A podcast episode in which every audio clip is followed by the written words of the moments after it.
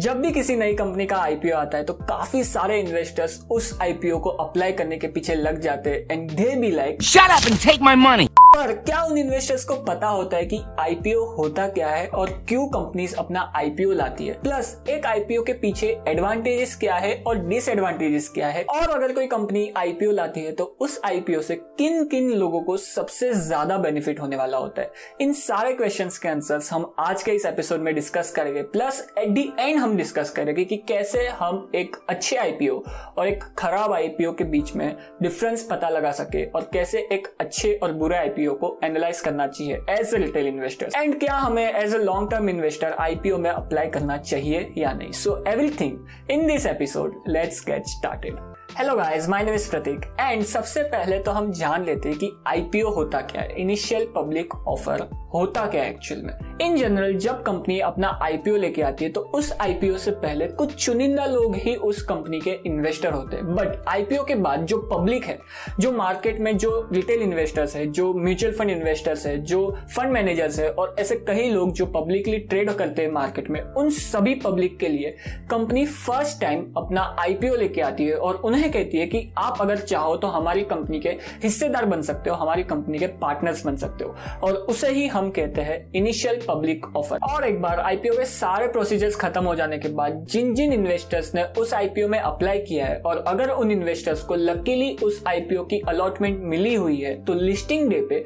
उस कंपनी के शेयर्स उन इन्वेस्टर्स के डीमेट अकाउंट में क्रेडिट हो जाते हैं। और लिस्टिंग डे के बाद जैसे सारी कंपनी स्टॉक मार्केट में पब्लिकली ट्रेड होती है, वैसे ही वो कंपनी जिस कंपनी का आईपीओ आया था, वो कंपनी लिस्टिंग डे के बाद जैसे नॉर्मली कंपनी स्टॉक मार्केट में ट्रेड होती है, वैसे उन्हीं तरह वो कंपनी के शेयर्स भी स्टॉक मार्केट में नॉर्मली ट्रेड होने लगते हैं पब्लिक के बीच में। Now let's discuss companies IPO लाती क्यों है और उसमें जो फ़र्स्ट रीजन है, वहाँ पे वो मैंडेटरी हो जाता है किसी किसी टाइप के कंपनीज़ के लिए कि उन्हें आईपीओ लाना ही पड़ता है, अगर वो एक थ्रेशोल्ड से ज़्यादा बड़ी हो जाती है तो। द सेकेंड रीजन इज़ जहाँ पे जो एग्जिस्टिंग शेयर होल्डर्स है उस कंपनी के, उन इन्वेस्टर्स को मे बी उस कंपनी के शेयर्स लिक्विडेट करने हो, उनको प्रॉफिट बुकिंग करनी हो, उसके वजह से उन कंपनीज़ को आईपीओ लाके अपना हिस्सा है वो पब्लिक को बेच के उन कंपनीज़ में से एग्जिट लेना हो और उसकी वजह से कंपनीज़ अपना आईपीओ ला सकती है।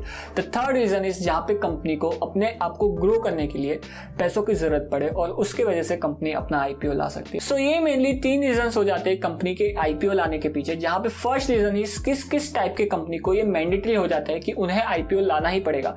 द सेकेंड रीजन इज़ जहाँ पे कंपनी के इन्वेस्टर्स को जो एग्जिस्टिंग इन्वेस्टर्स है उन्हें वो कंपनी से एग्जिट लेनी है। And the third reason is जहाँ पे कंपनी को अपने ग्रोथ के लिए पैसों की ज़रूरत पड़े। नाउ लेट्स डिस्कस अगर कंपनी आईपीओ लाती है तो उस कंपनी के लिए क्या क्या डिसएडवांटेजेस हो सकते हैं? And the first disadvantage is अगर कंपनी आईपीओ लाती है तो उन्हें सारे के सारे उनके फाइनेंशियल्स डिस्क्लोज करने पड़ते हैं पब्लिकली ओपनली उन्हें सारे के सारे फाइनेंशियल सारे के सारे इनकम स्टेटमेंट सारे के सारे जो भी काम हो रहा है कंपनी में, क्या रेवेन्यू है, क्या प्रॉफिट है, क्या टैक्स दिया है, क्या कर्जा है कंपनी के ऊपर एक एक पैसे का हिसाब उन्हें पब्लिकली डिस्क्लोज करना पड़ता है। और ये एक डिसएडवांटेजेस हो जाता है कंपनी के लिए जब कंपनी आईपीओ लाती है तब। The second disadvantage is company के कंप्लायंस और रेगुलेशन बढ़ जाते हैं। जैसे हम सभी को पता है कि सेबी बहुत स्ट्रिक्टली रेगुलेट करता है फाइनेंशियल मार्केट को, जो स्टॉक मार्केट है, जो म्यूचुअल म्यूचुअल फंड्स है जो डेट फंड फंड्स है उन सभी को बहुत ही अच्छे से और स्ट्रिक्टली रेगुलेट किया जाता है सेबी के द्वारा। और जब कंपनी आईपीओ लाती है तो उन सारी कंपनीज़ को सेबी के रूल्स एंड रेगुलेशन फॉलो करने पड़ते हैं बहुत ही ज़्यादा स्ट्रिक्टली और अगर कंपनीज़ उन सेबी के रूल्स को फॉलो नहीं करती है तो उन कंपनीज़ पे बहुत ही हैवी पेनल्टी लग सकती है। और काफ़ी केसेस में उन कंपनीज़ को डीलिस्ट भी होना पड़ता है शेयर मार्केट से। The third and most important disadvantage is IPO के बाद जब कंपनी पब्लिकली ट्रेड होने लगती है, तब काफ़ी सारे नए इन्वेस्टर्स वो कंपनी में इन्वेस्ट करने लगते हैं। काफ़ी सारे प्राइवेट और जो म्यूचुअल फंड और फंड मैनेजर होते हैं, वो भी उस कंपनी में इन्वेस्ट करते हैं। अगर कंपनी के फाइनेंशियल अच्छे हो तो। और काफ़ी बार ऐसा होता है कि कंपनी एक, दो, तीन सालों के लिए अंडर परफॉर्म करने लगती है। और उस टाइम में अगर कंपनी अंडर परफॉर्म करने लगती है तो स्टॉक प्राइस भी कंपनी का लो होने लगता है। और उस सिचुएशन में काफ़ी बार जो कंपनी को चलाने वाले लोग रहते हैं, जो बोर्ड ऑफ़ मैनेजमेंट रहता है, उन मैनेजमेंट पे कुछ ज़्यादा प्रेशर आ जाता है। पब्लिक और जो इन्वेस्टर्स है उनसे। और कंपनी के मैनेजमेंट के ऊपर ज़्यादा प्रेशर होने की वजह से जो कंपनी का मैनेजमेंट है, वो शॉर्ट टर्म गोल्स को कंप्लीट करने में अपना पूरा फोकस लगा लेता है instead of long term goals को फुलफिल करना। और ये एक बहुत ही बड़ा रीजन हो जाता है लॉन्ग टर्म इन्वेस्टर्स को इन कंपनीज़ में इन्वेस्ट नहीं करने का। सारे डिसएडवांटेजेस होने के बाद भी क्यों कंपनी के आईपीओ के पीछे इतना सारा हाइप है इन्वेस्टर्स में? And the number one reason is myth काफ़ी सारे इन्वेस्टर्स को ये मिथ होता है कि जब कंपनी आईपीओ लेके आती है तो वो कंपनी अपने आईपीओ के प्राइस को बहुत ही नीचे रखती है अंडर वैल्यूड रखती है। और ये बहुत ही गलत है बिकॉज़ आप ही सोचो कि अगर आपके पास कोई प्रॉपर्टी या फिर अगर आपके पास कोई एसेट है लेट्स अज्यूम आपके पास एक घर है, और अगर आपको घर बेचना है किसी को तो आपको सबसे ज़्यादा अच्छा प्राइस चाहिए रहेगा उस घर को बेचने के लिए। उसी तरह जब कंपनी आईपीओ लेके आती है तो जो एग्जिस्टिंग इन्वेस्टर्स है आईपीओ के, वो अपने शेयर्स को बेच रहे होते तो वो क्यों चाहेगी कि अगर वो कंपनी के शेयर्स को बेच रहे वो अगर कंपनी के इन्वेस्टर्स है और वो अपने एसेट्स को बेच रहे हैं तो वो कम से कम प्राइस में बेचे। सो so, जब कंपनीज़ अपना आईपीओ लेके आती है तो काफ़ी केसेस में वो आईपीओ अंडर वैल्यूड होने के बजाय ओवर वैल्यूड ही होता है। The second reason is herd mentality काफ़ी सारे लोग आईपीओ में इन्वेस्ट कर रहे होते हैं। मेरा दोस्त इन्वेस्ट कर रहा है मेरा फैमिली मेंबर इन्वेस्ट कर रहे हैं तो मैं भी इन्वेस्ट कर लेता हूँ क्या ही जाता है। सभी इन्वेस्ट कर रहे हैं तो कुछ ना कुछ तो अच्छा ही होगा ना इसलिए इस इतने सारे लोग आईपीओ में इन्वेस्ट कर रहे हैं तो मैं भी इन्वेस्ट कर लेता हूँ और कुछ पैसा मैं भी कमा लूँगा। Third and most important reason is जब कंपनी आईपीओ लेके आती है तो वो एक प्रोफेशनल राइटर्स और इन्वेस्टमेंट बैंकर्स को हायर करते हैं और उन्हें एक तगड़ी फ़ीस दी जाती है अपने आईपीओ को ओवर सब्सक्राइब करने के लिए। और ये जो इन्वेस्टमेंट बैंकर्स और राइटर्स है, जिन्हें बहुत अच्छी फ़ीस देके कंपनी ने हायर किया है अपने कंपनी के आईपीओ के लिए, उनको बहुत अच्छी तरह से पता होता है कि कैसे किसी कंपनी के आईपीओ को ओवर सब्सक्राइब किया जाए। मार्केट में कैसे हाइप बना दिया जाए इन्वेस्टर्स के बीच में इस कंपनी के आईपीओ के लिए, जहाँ पे वो लोग मीडिया को और एडवर्टाइजिंग कंपनीज़ को बहुत ही अच्छा खासा पैसा देते हैं इस कंपनी के आईपीओ को प्रमोट करने के लिए। और इन्हीं तीन रीजन की वजह से इन्वेस्टर्स में बहुत ही ज़्यादा हाइप रहता है आईपीओ के लिए। इतने सारे हाइप से बचकर अगर मुझे एक रिस्पॉन्सिबल इन्वेस्टर्स के जैसे किसी आईपीओ को एनालाइज करना हो, एक अच्छे और एक खराब आईपीओ में डिफरेंस पता लगाना हो तो कैसे करा जा सकता है?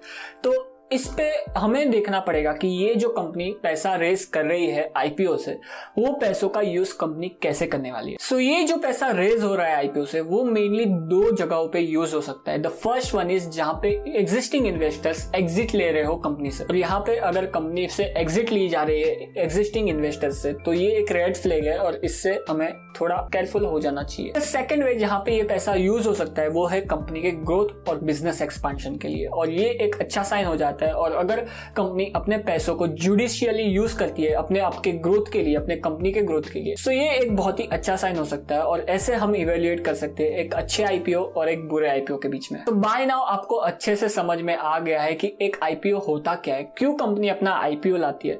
इस आईपीओ के पीछे किन किन लोगों को फ़ायदा होता है और कैसे आईपीओ काम करता है। But now the main question remains as a value investor as a long term investor क्या हमें एक आईपीओ में अप्लाई करना चाहिए? या नहीं। पब्लिकली ट्रेडेड कंपनीज़ में मैं तय कर सकता हूँ कि अगर मुझे तीन सौ रुपए के प्राइस पे नहीं चाहिए कोई कंपनी तो मैं वेट करूँगा। अगर कंपनी का प्राइस मुझे दो सौ पे मिलता है तो ही मैं इन्वेस्ट करूँगा। बिकॉज़ मुझे लगता है कि ये कंपनी की fair value two hundred rupees in opposite IPO में हम प्राइस डिसाइड नहीं करते। आईपीओ में प्राइस डिसाइड करते हैं उस कंपनी के प्रमोटर्स और उस कंपनी के जो एग्जिस्टिंग इन्वेस्टर्स है वो। और ज़्यादातर टाइम नाइन्टी ऑफ़ टाइम वो जो प्राइस डिसाइड करते हैं, वो एक एक्सपेंसिव प्राइस ही होता है उस कंपनी के लिए। बिकॉज़ क्यों कोई चाहेगा कि वो अपने इन्वेस्टमेंट्स को एक फेयर वैल्यू पे और एक अंडर वैल्यूड प्राइस पे बेच दे? डिस्कस्ड जो इन्वेस्टमेंट बैंकर्स है, उनको बहुत ही अच्छे से पता होता है कि कैसे इन कंपनीज़ के आईपीओ का हाइप बना दिया जाए। और उसी वजह से अगर आप लिस्टिंग डे के लिए अप्लाई कर रहे हो तो काफ़ी ज़्यादा चांसेस है कि आपको लिस्टिंग गेन तो मिल जाएगा। बट बट अगर आप एक लॉन्ग टर्म इन्वेस्टर हो तो आपको कंपनी के ग्रोथ एक्सपेक्ट पे ध्यान देने चाहिए। आपको कंपनी को अच्छे से एनालाइज करना चाहिए, उसके मैनेजमेंट को एनालाइज करना चाहिए, उसके पास्ट परफॉर्मेंस को एनालाइज करना चाहिए। और अच्छी तरह से फंडामेंटली एनालाइज करने के बाद, अगर आपको लगता है कि ये कंपनी जो प्राइस मांग रही है आईपीओ में, वो आपकी स्टडीज़ के हिसाब से एक फेयर वैल्यू है इस कंपनी की तो ही आपको इस कंपनी के आईपीओ में अप्लाई करना चाहिए। एल्स आपको आईपीओ में दूर ही रहना चाहिए। और डेटा ऑल्सो सजेस्ट कि 95% ऑफ़ टाइम जो कंपनी का प्राइस रहता है आईपीओ में, उसके बाद दो सालों के अंदर अंदर एक से दो सालों के अंदर अंदर वो कंपनी उस प्राइस से कुछ ज़्यादा ही नीचे ट्रेड होने लगती है आईपीओ के एक से दो सालों के बाद। So data also confirms that कि आईपीओ का प्राइस एक्सपेंसिव ही होता है 95 परसेंट ऑफ़ टाइम